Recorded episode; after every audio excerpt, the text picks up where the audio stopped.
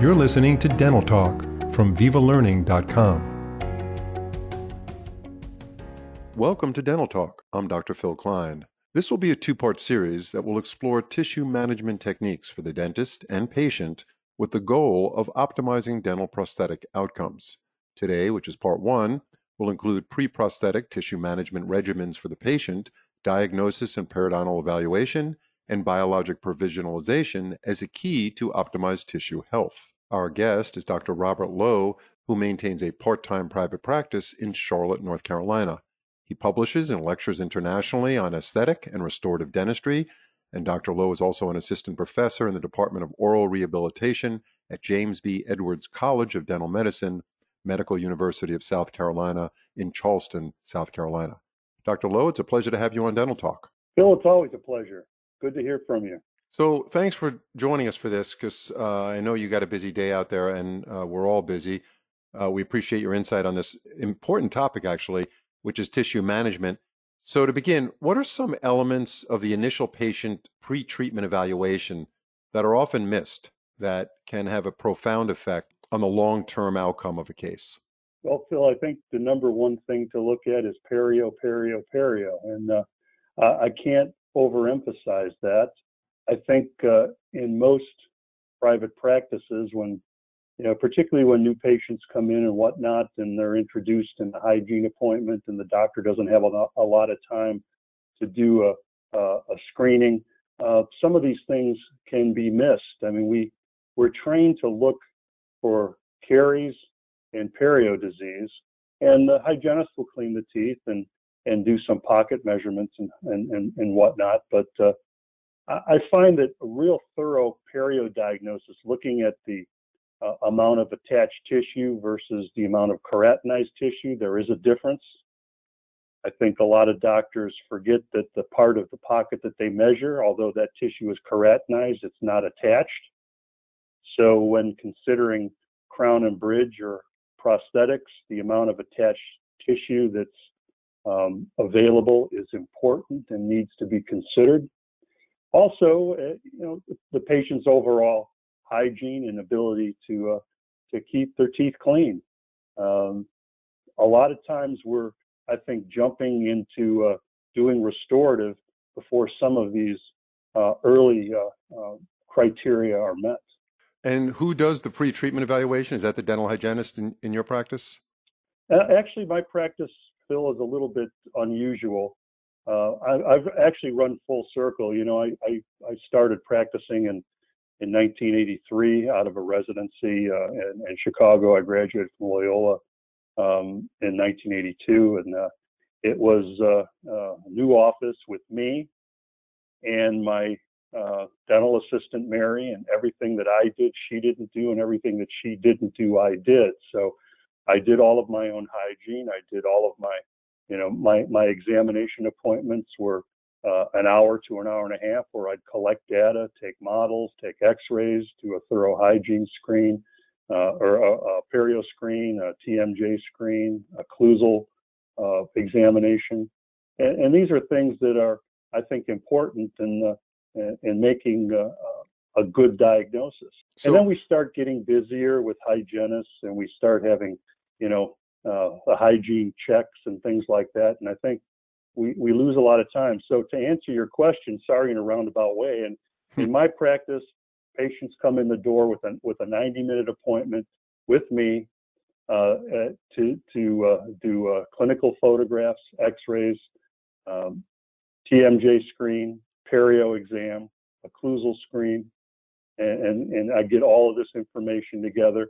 And then if I have time, I clean their teeth or I bring them back and clean their teeth and discuss the findings. So let me let me ask you this: How does the patient's ability to maintain their tissue health, and this is of course at home, affect the quality of dental treatment with today's materials? Well, I tell you, Phil, it goes hand in hand. People uh, have to understand one thing. They ask us two things: how much it costs and how long is it going to last. And you know, costs are, are relative based on you know overhead how long things last. I tell patients, look, I can I can stack the deck in your favor, but if you don't change the oil under the hood, this is not going to last. So the pre-treatment examination and, and evaluation and post-treatment follow-up with the patient as far as home care and giving them the giving them the tools to make home care not only something that they'll do, but something that will uh, benefit the long-term life of the restoration is critically important. So, do you think in many cases that's kind of not ignored, but undervalued, making sure that that tissue is healthy before direct and indirect restorative procedures are carried out? Well, I, my fear is that that it is undervalued to the patients, and in today's world where you know it's all how many patients I can see per day, uh, what the production is. I mean, people will say that doing your own hygiene and exams is not productive. Well, I'll tell you, it's one of the most productive things I do because I find work and I I I book treatment. You know, it's not something I can do when I'm in the middle of a bridge prep and run into a hygiene check for three minutes. So I think it, it is undervalued, and, and and the important thing is to get the patient on the home care track right away. And you know, we've we've been using uh, uh, implements like uh, Sonicare toothbrushes for years. I mean, the technology in Sonicare has been amazing, and and people use that. And one of the other things, and you know, we'll, we'll talk about a little bit through the course of our podcasts uh, this time and next time, is is uh, a new product from Philips called a, a Power Flosser. Um, if you ask people on their medical histories how many times they brush and floss a day, most people will put down twice a day, this, that, or the other, and you you know right away uh, whether that's accurate or not. That's one of the reasons why, I, uh, in my initial appointment, I take photographs. I need a photographic document of how the patient presents before we treat them so that we can refer back to that. You know, we have a snapshot in time. Uh, we can look at uh, um, progress and things like that. So I take all these pre-treatment x-rays and photographs and then I review those with the patient. You know, you you can show them where they're having problems with home care, where they're where they're uh, building up tartar or plaque, where they're not effective with uh, uh, keeping their teeth clean. And most of the time, it's in the posterior. And we we start out there uh, and, and, give them those instructions. Um, on on all of my rehab cases, I give them a Sonicare toothbrush as part of the the, the, the treatment package because uh, once we're done, they've got to maintain. So it's important in any, I think, treatment, whether it's a single tooth, quadrant, or full mouth, to get them off on the right foot as far as being able to take care of of your good work. Yeah. Um, I had tooth number 30 done a couple of months ago, a single crown, and the temporary that was put in caused two episodes of PCOR. Okay, so mm-hmm. I do have my one third molar in there, so that between, mm-hmm. between 30 and 31, I had this incessant inflammatory response from food impaction because the temporary uh, that she put in didn't make contact well and it was never checked by the dentist. So I wasn't real mm-hmm. happy, but it turns out the the final gold crown which they put in, I ha- I went to gold is beautiful and I'm having no problems at all. So, but during the period of getting that gold crown, which was like five weeks, I had to wait. Um, tells me something about the provisional restoration. So, in your experience, how does the provisional restoration affect tissue health during treatment? That's a good question because I tell you, you know, and I, I teach, I'm, I'm back teaching at uh, uh, at MUSC uh, uh, at James Edwards College of, of Dental Medicine in, Charleston, South Carolina, and uh, I tell you, I've, I've been teaching on provisional restorations for four decades and whenever I hear a dentist say you don't want to make the temporaries look too good because the patients don't come back, it makes me cringe. The provisional restoration is the key to tissue management.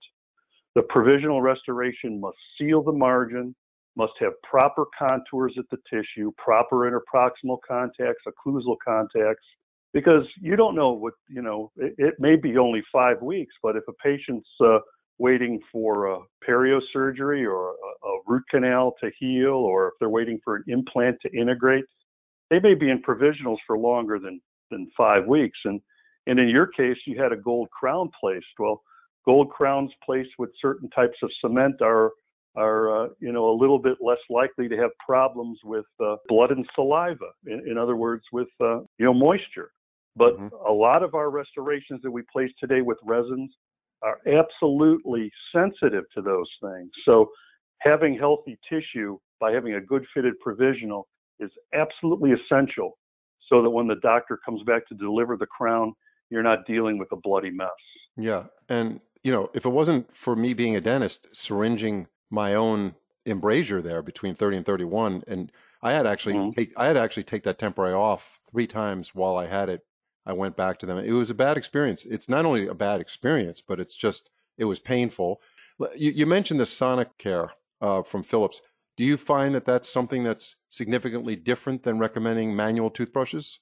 Well, I, I've always been for whatever the patient will use and use religiously. But I tell you, I've used Sonicare in my practice and in my own home since before Sonicare was Philips. Back in the old days, it was uh, Optiva or something like that. Was that the first company? I think before Philips bought it. A sonic toothbrush like that that actually has the ability to clean beyond the bristles is so important, particularly if the crown doesn't have a perfect contour, if the provisional doesn't have a perfect fit. You've got a better chance to keep those areas hygienic than if you're you're not. And it's the same thing with manual flossing. I mean, I think manual flossing is important, but uh, uh, a few years ago, uh, now Philips came out with this little device called Air Flosser, and it it shot these little propelled uh, uh streams of. I used to put uh, Listerine in my my little reservoir, and I'd I'd go between the teeth, and it it's it was like uh, an air blast, you know, pushing this material through the tooth embrasure to keep them clean. I was a big user of Air Flosser and, and gave those to all my patients too. Now this new device, Power Flosser it's like uh, air flosser on steroids. I mean, it's it's unbelievable. I mean, it. How does the power flosser work? Well, the power the power flosser actually is a it has a, a tank and a reservoir, and you put warm water with a I put warm water with a little uh, Listerine or something in there, and the the tip is a special tip that directs the stream of water in four different directions, toward the occlusal, toward the embrasure, toward the toward the gingival. So I'm pretty sure in quoting that uh, the, the studies that are done show about 180% higher removal of, of plaque and debris with, the, with this device. So uh, you go back to your uh, situation with uh, provisional restoration that might not have great contacts and whatnot. Having something like a power flosser to, to keep the uh, gingival embrasures clean during that five weeks uh, is certainly going to help up the game as far as managing the tissue for for the delivery appointment when the crown is uh, finally finished. Yeah, yeah, I wish I had that because uh, I don't. I mean, personally, I don't think I should be managing the tissue myself to that degree where it's so inflamed because of a insufficient provisional. I think the dentist should have made it so that it more resembled the uh, final restoration as not only for patient satisfaction but as an evaluation that yes, this five weeks. Do you have any problem? Do you have any occlusal problems? Do you have, do you have any TMJ problems? You know that's that's part of the assessment i think before cementing something in permanently but thank goodness it worked out well. But yeah i would have loved to have this power flosser instead of me suffering for five weeks with this thing. I think it is is definitely going to make a difference and i think it's between the sonicare and, and, and power flosser for home care after the definitive restorations are delivered are going to help the patients maintain a periodontal health and low bleeding index and, and inflammation and and all those things that cause not only restorations but the patient's dental health to decline over the years. Mm-hmm.